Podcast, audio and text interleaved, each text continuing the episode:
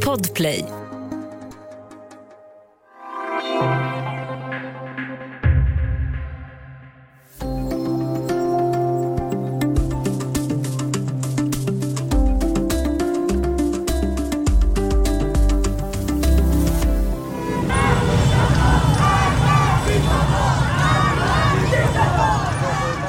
Död åt diktatorn skanderar demonstranter i Irans huvudstad Teheran. Där fängslades förra veckan den 22-åriga Mahsa Amini för att hennes slöja inte täckte håret tillräckligt. Tre dagar senare var hon död. Iranska myndigheter förnekar att hon har blivit misshandlad i häktet, men nu växer protesterna. Studio DN idag om kvinnors rättigheter i Iran med mig, Sanna Thorén Björling. Och med mig idag har jag Erik Olsson som är Mellanöstern-korrespondent på Dagens Nyheter. Välkommen Erik! Tack så mycket! Du, i Iran så finns det regler för hur kvinnor får klä sig utanför hemmet. Eh, hur ser de ut? Ja, jo, det är så här att eh, när den så kallade iranska eh, revolutionen genomfördes 1979, eh, ett av de första eh, regler eller, eller, diktat som infördes då, det var hur kvinnor eh, skulle klä sig och då kvinnor ska klä sig de ska klä sig anständigt och kyskt. Och Det innebär att de inte får visa hår, hals, eh, de ska ha helst heltäckande så kallad chador. Eller så ska de ha någon form av, av byxkjol som går ner över knäna och så långbyxor. Så att det är väldigt viktigt att de ska vara så täckta som möjligt enligt de här religiöst anfäktade reglerna. Det verkar ändå finnas ett visst, som jag förstår det, svängrum här. Ehm, eller kanske lite godtycke, att det beror lite grann på var någonstans eller vilket sammanhang en kvinna befinner sig i, pra i praktiken. Eh, hur, hur fungerar det där? Alltså det här är ju, förbudet är eh, som sagt eh, Eh, 30 år gammalt drygt eh, och det har eh, efterföljts mer eller mindre strikt kan man säga genom åren. Ibland har, har man varit mera liberal och, och, och, inte varit så, så, från myndigheternas sida, alltså, och inte varit så, så, så mån om att, att det ska vara till punkt och pricka. Andra gånger så är, har man varit väldigt hård. Eh, sen, sen är det ju så att, att, som du säger, beroende på lite grann var man befinner sig.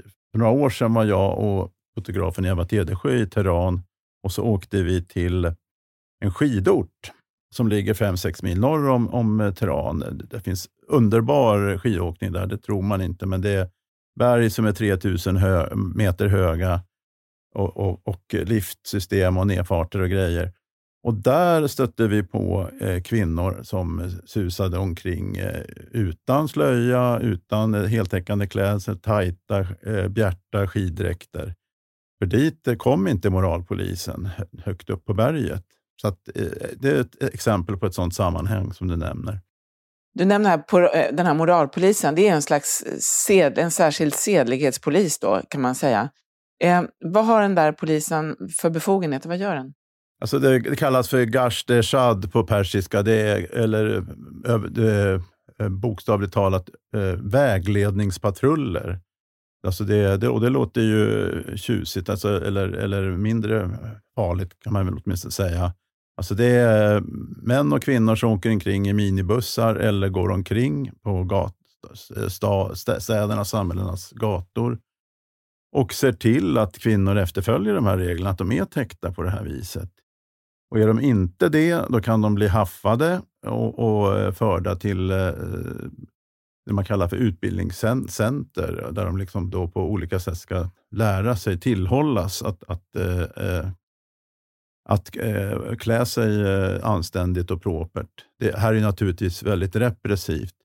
En repressiv åtgärd. Det förekommer också att, inte alltid de blir haffade, utan det kan vara så att de säger ja, men, eh, stoppa in eh, hårtesten där. Liksom. Det hände för övrigt fotograf Eva när vi var i Teheran senast. Om vi då går in på det fall som är aktuellt just nu. Eh, Mahsa Amini, som är en 22-årig kvinna. Vem, vem var hon? Eh, en eh, ung kvinna, 22 år gammal som sagt, eh, kommer från, kom från nordvästra delen av Iran där det bor mycket kurder. Hon var etnisk kurd. Hon var på tillfälligt besök i Teheran och befann sig tydligen eh, vid någon tunnelbanenedgång när hon blev eh, gripen av de här eh, sedlighetspoliserna och förd till, till ett, ja, det är ju i princip häkten eller uppsamlingsställen. Då. Och där gick det ju väldigt, väldigt illa. Hon tillbringade alltså eh, tre dagar i häkte eller på sjukhus då, innan hon dog eh, och låg i koma i flera dygn. Eh, polisen har beklagat eller sagt att det var tråkigt att, att det här hände, men de har hävdat att det är en följd av att hon dog på grund av sjukdom eller kanske en hjärtattack. Andra menar att eh, det är, står helt klart att hon har misshandlats till döds, döds. Varför skulle hon ha blivit misshandlad? Ja, alltså de, eh, det utförs övergrepp. Det var ett liknande fall i, i somras som blev ganska omskrivet, i alla fall av, av icke-regimtrogna medier en, en ung kvinna som var i sällskap med sin mor och som blev misshandlad av, av eh, de sedlighetspoliser eh, i Teheran. Eh, så att, det, det, kan ju mycket väl vara ett, ett, liknande fall, fast det har gått mer, mer illa. Alltså deras version stöds, eller påstås stödjas då av en övervakningskamera som man har släppt, men det är en väldigt klumpigt redigerad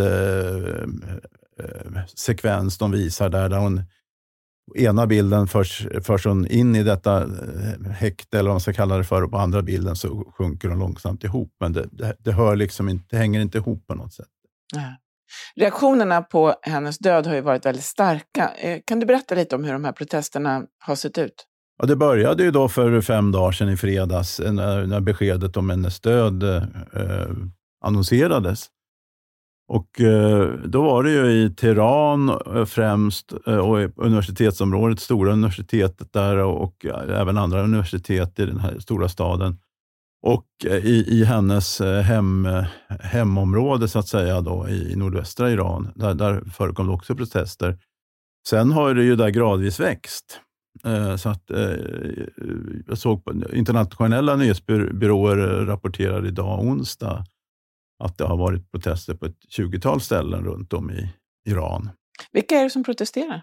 Ja, det är alla möjliga. Alltså, det är sådana som inte gillar det här. Dels gillar de inte det här för, förbudet, eh, eh, dels gillar de inte regimen. För att det, är ju, det har ju genast, eh, eh man har ju genast eh, eh, vidareutvecklat de här protesterna från harm över hennes död till till eh, krav på, på eh, eh, regimens avgång.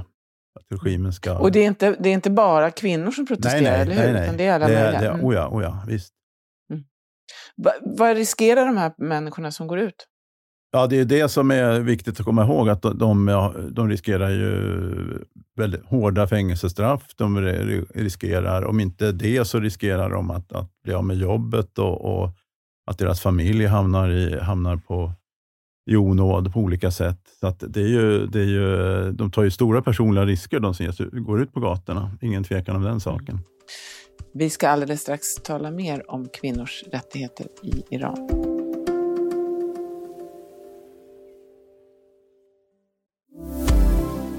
Studio DN idag om 22-åriga Mahsa Amini som dött i häkte i Iran efter att ha gripits av sedlighetspolisen där. Och vi talar med Erik Olsson som är DNs Mellanöstern-korrespondent. Ehm, du Erik, det är ju inte första gången iranska kvinnor gör motstånd mot de här reglerna som gäller. Eh, det här motståndet har ju ofta fått spridning genom sociala medier eh, och blivit väldigt stort. Men kan du säga någonting om hur det har sett ut eh, under de senaste åren?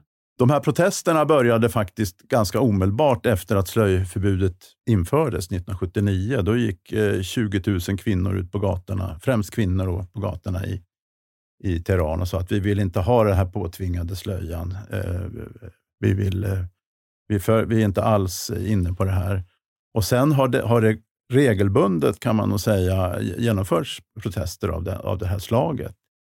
Eh, senast var det väl 2018 och då var det ganska uppmärksammade fall med, med kvinnor som ställde sig på såna här eh, kabelskåp eh, i, i, främst i Teheran då, och så tog de av sig, demonstrativt av sig slöjan och det här dokumenterades då i filmklipp som spreds på sociala medier och fick väldigt stor eh, spridning ja, just på, på, i, den, i den, det forumet här, skillnaden här är väl att det, det, är mer, det verkar vara mera som händer på gatan så att säga. Då.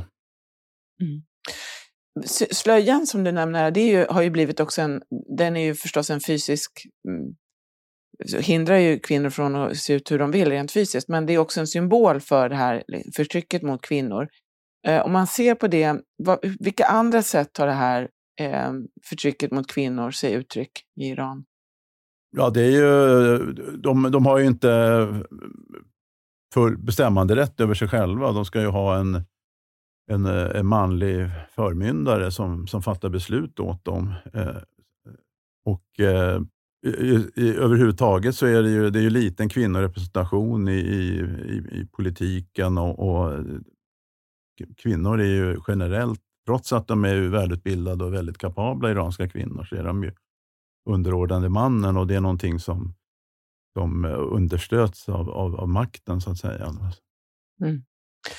Du var inne på det att de här protesterna blir väldigt stora i vissa forum och eh, de har också spridit sig runt om i landet. Men vad vet vi egentligen om hur omfattande protesterna just nu är? Det är några saker man ska komma ihåg där. För det första är ju Iran ett jättestort land. Det är nästan fyra gånger större än Sverige. Det har mellan 86 och 87 miljoner invånare. Och de har ju en, eh, mak makten, eh, regimen har ju en enorm repressiv apparat i ryggen.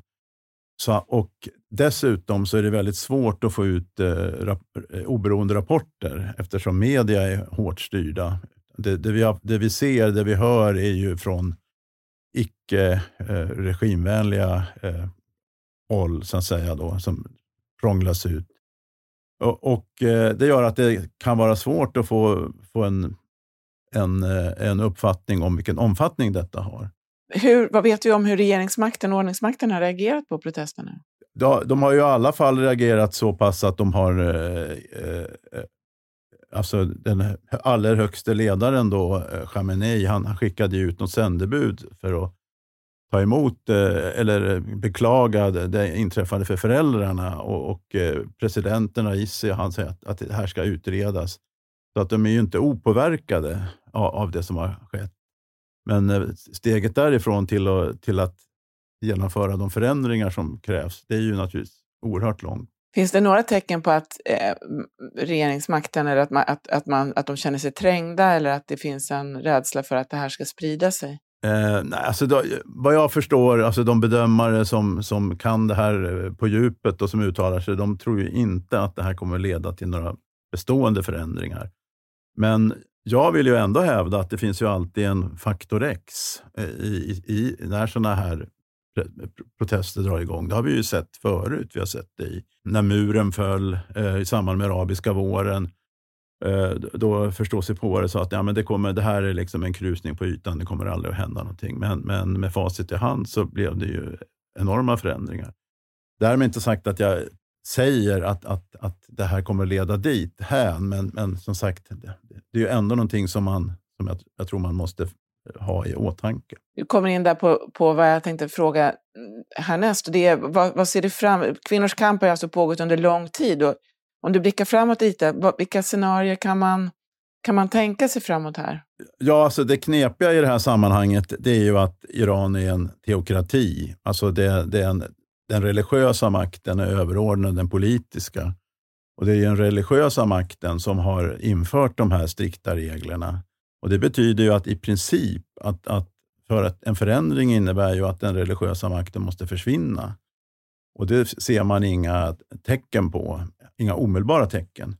Sen kan man ju tänka sig att, att eh, möjligen att det skulle gå som i Saudiarabien, alltså där, eh, där, där eh, den eh, verkställande eh, monarken, alltså, eller kronprinsen egentligen, eh, Mohammed bin Salman, han, han såg ju för några år sedan till att avväpna den, deras moralpolis, så att de har inga befogenheter Eh, och, och gå omkring. Det, det fanns liknande och de, de sprang omkring och, och, och, eh, slog med folk på käppar som de tyckte att män som var långhåriga eller kvinnor som eh, inte hade proper klädsel och så vidare. Men de har numera inget att säga till om. Så att det, det, det, möjligen skulle man kunna tänka sig något sånt, att, att, att, att man begränsar deras, deras befogenheter. Va, vad tror du själv då skulle, skulle förändra kvinnors ställning i Iran i grunden? Det, det är egentligen ett kullkastande av det, den nuvarande regimen.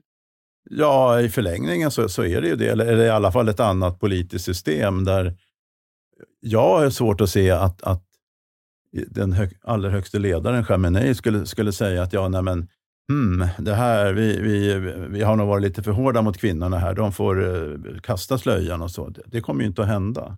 Stort tack för att du var med idag, Erik Olsson. Ja, tack.